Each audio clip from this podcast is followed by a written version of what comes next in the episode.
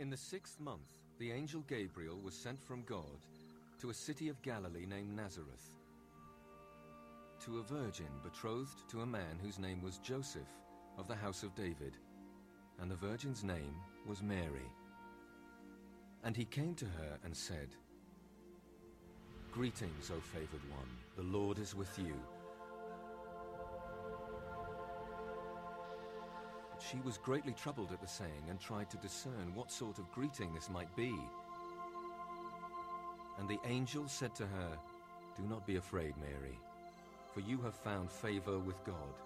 And behold, you will conceive in your womb and bear a son, and you shall call his name Jesus. He will be great, and will be called the Son of the Most High. And the Lord God will give to him the throne of his father David, and he will reign over the house of Jacob, and of his kingdom there will be no end. And Mary said to the angel, How will this be, since I am a virgin? And the angel answered her, The Holy Spirit will come upon you, and the power of the Most High will overshadow you. Therefore the child to be born will be called Holy, the Son of God. And behold, your relative Elizabeth in her old age has also conceived a son. And this is the sixth month with her who was called barren. For nothing will be impossible with God. And Mary said, Behold, I am the servant of the Lord. Let it be to me according to your word. And the angel departed from her.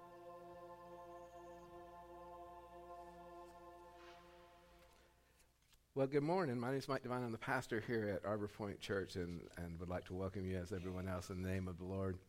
Uh, our passage is out of Luke chapter 1, verses 26 through 34. It's that story that you just heard. And uh, so we're going to talk a little bit about that this morning. And, but I want to start with uh, anybody know who Norman Rockwell is? Anybody under 20 know who or Norman?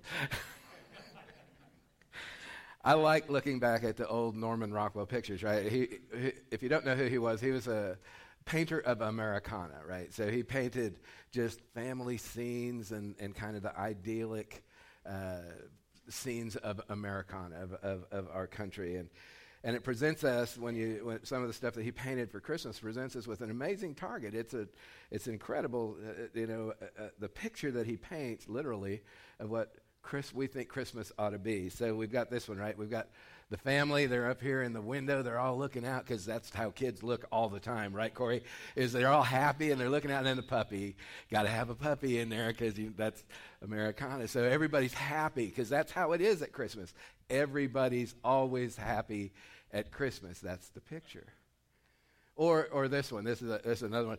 Uh, anybody cook their turkey? Is, is that what it looked like when it came out? This beautiful this beautiful brown, and mom is kind of out here. Look at this, you know, and every, look at everybody at the table. They're like, that's for me. I'm going to have some of that. That's my turkey. So it's, again, it's this beautiful picture of, of Christmas. Look, look at the lady on, on the right. She's looking over here at, at I don't know what, but she's looking very excitedly across the table.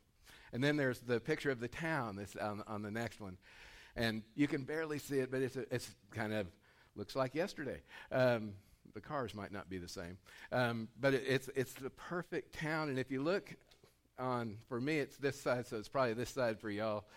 You'll see a Christmas tree in the window on the second floor. Is that perfect or what? I mean, it's like a triangle. Everybody's Christmas tree looks like that exactly. It's perfectly made. It's perfect.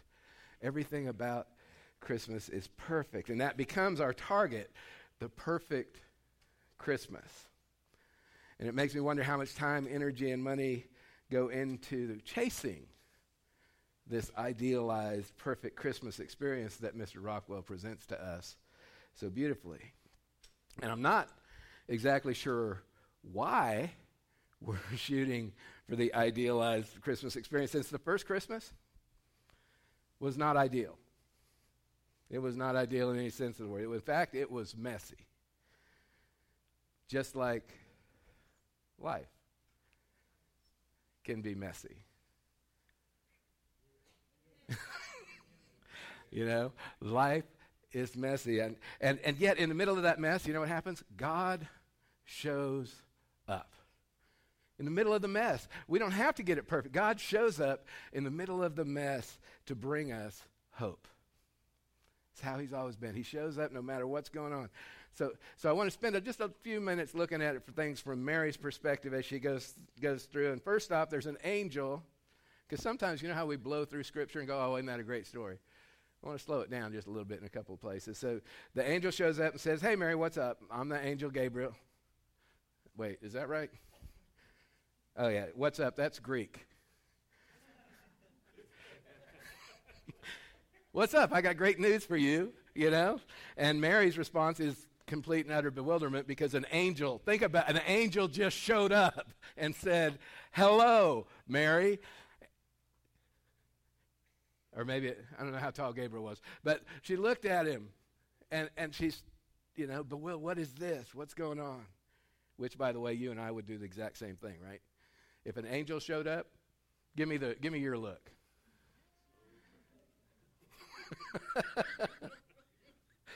and started talking to you. Let alone had a message. Lynn would grab a phone and go, Hang on, Gabriel. Got to get a selfie. Got to prove it, right? and Gabriel says, I've got great news for you. You have found favor with God. Now, would that be cool or what?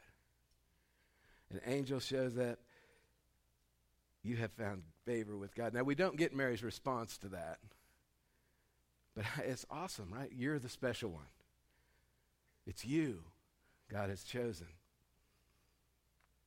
But Gabriel's not done there because he continues the story. And now you'll conceive in your womb and bear a son, and you'll name him Jesus. And, and after that, I'm actually surprised we get any more because at that point, as soon as those words came out, I'm pretty sure Mary's mind got stuck, right? Because you're going to conceive and you're going to have a child. And Mary's an adolescent girl, really. Yeah, there's a lot of that. I'm sure. so Gabriel's going on and talking, and and and, and Mary's head is probably going. What is he talking about? And the angel goes on and says, Mary, Mary, hey, Mary, look at me. That's Aramaic. He's going to be great. He's going to be called the Son of the Most High. The Lord God will give him the throne of his ancestor David. He will reign over the house of Jacob forever, and his kingdom will have no end. And Mary looks at Gabriel and says, Gabe, can you tell me a little more about this child thing? Because I'm not real clear on how that's going to happen because I haven't been with a man, and yet you're telling me I'm going to have a child. And Gabriel says, Well, don't worry about that because God's going to take care of that. Your child will be the Son of God. And you, by the way, you can go hang out with Elizabeth. Elizabeth happens to be pregnant right now. They thought she was barren, and now she's six months pregnant. So you go hang out with her. Uh, God is the God of the impossible, and He'll bring the extraordinary out of the ordinary. So you don't have to worry about that. So Mary says, Okay, no problem. Okay, so she, she wasn't quite that nonchalant. Here am I, the servant of the Lord May it be with me as you say. Now, all fun aside, here we have a teenage girl. She's betrothed to Joseph, which means that she's engaged to be married, which back then was a significant and serious thing. She was in a 12 month period of marriage. They were married in every way except that physically. They, they had not consummated the marriage. And now Mary had to go to Joseph and explain this little problem I'm pregnant.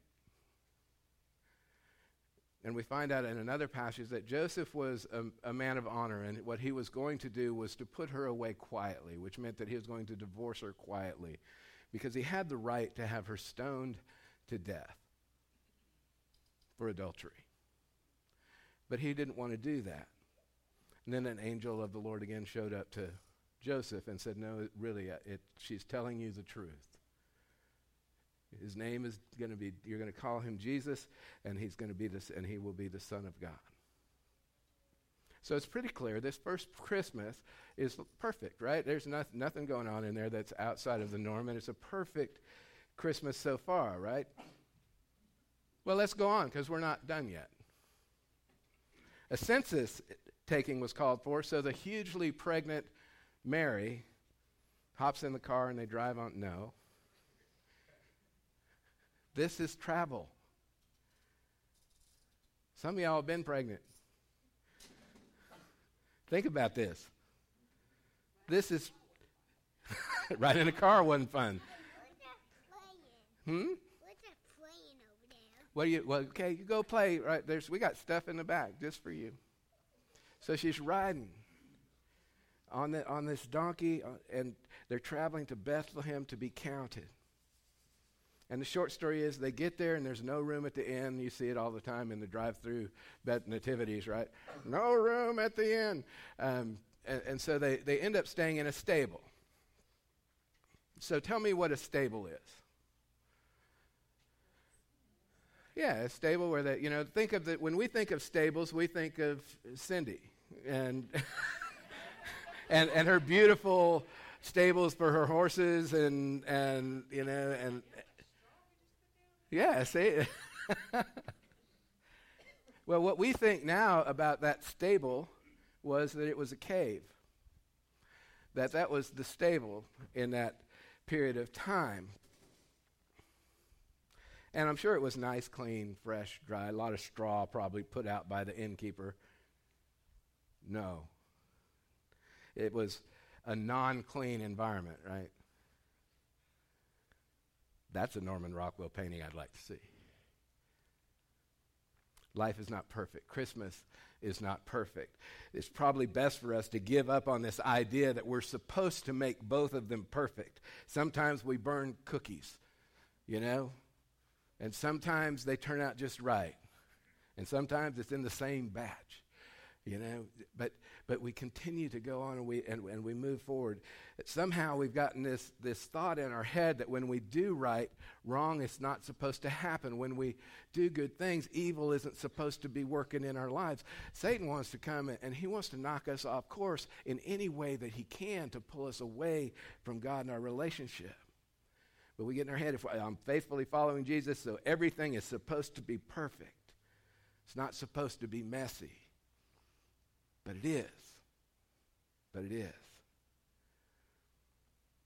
I think we have failed, people like me that stand up and preach on Sunday mornings, and sometimes in the message that we give, because we give this message, the, the love and the grace and the joy, and that's a real message, by the way. Those are real parts of our Christian journey, but we leave out some of the struggle and some of the difficulty and some of the mess, because that's part of it too. But the beauty is that Christmas is God's clear reminder that in the middle of the messiest of messes, the messiest of messes, He'll bring us peace, purpose, love, joy, hope. See, I grew up in, in California. Don't hold it against me. I grew up in the country in California. I grew up in Dustin Acres, California. It was 119 people sprawling metropolis that it was. And we had animals, and I was part of 4-H, but, but my dad liked to think that he was, you know, a rancher, so we had uh, all kinds of different animals. So when we would get up to go to school in the morning, chores started the day. So I'd go milk the cow, gather the eggs, uh, slop the pigs, uh, feed the goats, and uh, you know, and on and on. I, I, had steers, so I took care of my steer in 4-H. That was part of the beginning of the day before school, and then we go get dressed and go get ready for school. But one day I was late getting up, so I decided that I would get dressed for school and then go do my chores. So I got dressed and I went out and sat down to milk the cow. We had, I don't, I don't know that, that she even had a name, but I know she had a leg because she would try to kick the bucket with her left leg and swat you in the head with her tail. Anybody milk the cow around here? Yeah. So, so you know the drill. You've got you're, on on the stool. You've got the bucket and arc out with the leg going up, trying to kick the bucket. You had to be quick to keep the bucket from getting kicked out of your hand or, or off the ground, really, and and and and and not fall off the stool. Well, one that that morning, I was quick with the bucket. I just wasn't very balanced with the stool. So I fell into the nice, beautiful, clean straw of the cow pen. No, it wasn't nice, beautiful, clean.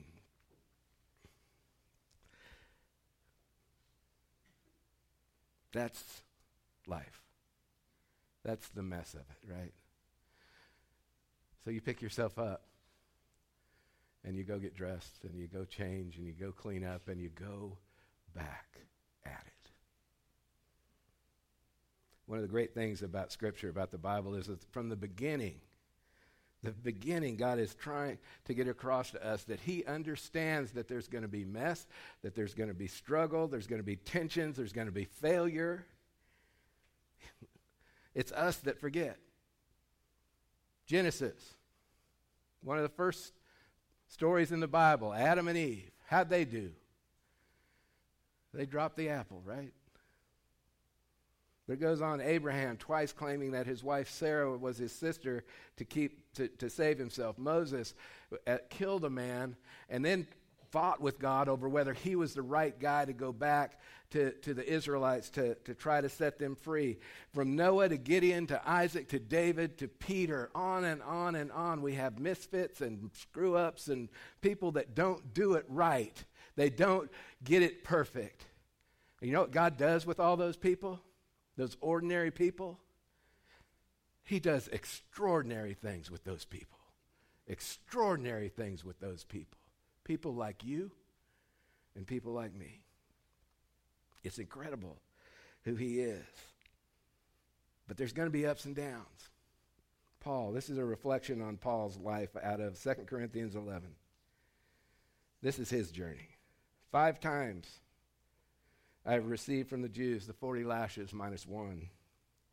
Three times I was beaten with rods. Once I received a stoning. Three times I was shipwrecked. For a night and a day I was adrift at sea on frequent journeys in danger from rivers, danger from bandits, danger from my own people, danger from Gentiles, danger in the city, danger in the wilderness, danger at sea, danger from false brothers and sisters, and toil and hardship, through many a sleepless night, hungry and thirsty, often without food, cold and naked. That's Paul. That's his journey. He told Timothy this He said, Everyone who wants to live a godly life in Christ Jesus will be persecuted. So let me invite you to come to know this Jesus that we speak of. This is the life that we're called to. But there's another part to it. See, the first century church understood that was part of it. They knew that, that there would be persecution, and yet they were faithful and they stuck with Jesus no matter what because it doesn't have to be perfect. We can give up on that ideal, but we are not left alone in this struggle. We are not left alone in this struggle. Jesus told us, He said, It's for your good that I'm going away. Unless I go away, the counselor can't come. But if I go, I will send him to you. We have the Holy Spirit of God who's with us through all of it, through the mess and through the good and through the bad and the ups and the downs and the sideways. God is with us. Jesus didn't lie. The Holy Spirit is in here this morning hanging out with, with us. Who'd have thought that? A group, an ordinary group like, I know y'all are extraordinary, but I'm an ordinary guy. He's hanging out with me this morning in this place, and it's incredible that God loved me that much, that He loves you that much, that He wants to be a part of our life doesn't have to be perfect. Emmanuel, God with us. Always. Always. Mike Slaughter, who's the one who authored the book that this series comes from, relates this about his personal journey. He says, All my life I have struggled with doubt. Not the paralyzing, faith debilitating kind of doubt, but the subtle, nagging, intellectual variety. You and I have been immersed in a modern worldview that has infused our minds with cynicism toward the intervention of the supernatural, making it difficult to accept Jesus' claim as the unique way, truth, and life. Many times I've wished that Jesus would appear and give me just one visible sign of his presence, or maybe even an audible voice. We live in an era where the supernatural is disputed and despised and yet we claim it. It's part of our journey. Mother Teresa struggled with doubts as well. Most of us struggle with doubts at some time in our journey. It's part of the deal. The truth is, though, that God is with us whether we can feel his presence or not. That's called faith. No matter what, God is with you. Emmanuel is with you always to the end of days. Why did God choose Mary to be the mother of Jesus? Probably because God knew that when life didn't make sense, she would continue to serve God. Mary didn't quit through the years of Jesus' upbringing. Mary didn't quit when the religious authorities accused her son of blasphemy. Mary didn't quit when she was at the foot of the cross and Jesus was dying. Mary teaches us to serve God even when it doesn't make sense. It's a recovery tenet that's important in my life. You can't keep it if you don't give it away. Which makes no sense, right, on the surface. If I by definition, if I give it away, I don't have it anymore, right? But what that means in recovery is that if I share my recovery with others, I get to keep it. it. What it does is it moves me away from this self-focus where it's all about me, which is a reco- which is an addiction thing, into other focus where it can be about others and I'm not focused solely on me. And God will use that in the lives of others. And by the way, that's not just recovery. We live in a time when we are very focused on what we want and what we need and this self focus. But we need to get focused el- elsewhere and outside of ourselves. You can't keep it if you don't give it away. If you, you're a gifted person, hear this. You are a gifted person. You have talents that can inspire and influence others to reach further than they can without you. You're gifted. But it's only if you give those gifts away. Lynn, you sing beautifully. But if you don't sing for God here with us, we don't get to be moved by that. Musicians, uh, just all teachers, there's so many of us that have these different gifts in our life that God wants to use to move others. But we don't get to see that happen if we don't give it away. We need to be givers of, of, of ourselves in this thing called life. See, life transformation happens in the place where our gifts and talents meet God's presence, where, where who we are meets who He is. That's power. God will use that in ways we can't imagine. And it's all because of Christmas. It's all because of Jesus. God with us, Emmanuel, the one who came that, that, that we're able to see these miracles happen. It's not because we're perfect. We're letting go of that, right? We don't have to be perfect. We'll do the best we can. We don't have to have it perfect. It doesn't have to be perfect. We'll see miracles because God is God. And He is a miracle working God. And when we're available to Him and committed to act, He will use that. He'll use that. So no matter what's going on this Christmas season, whether it's unexpected, whether it's messy, whether it's joy, whether it's up, down, or sideways, Emmanuel is here. Emmanuel is here.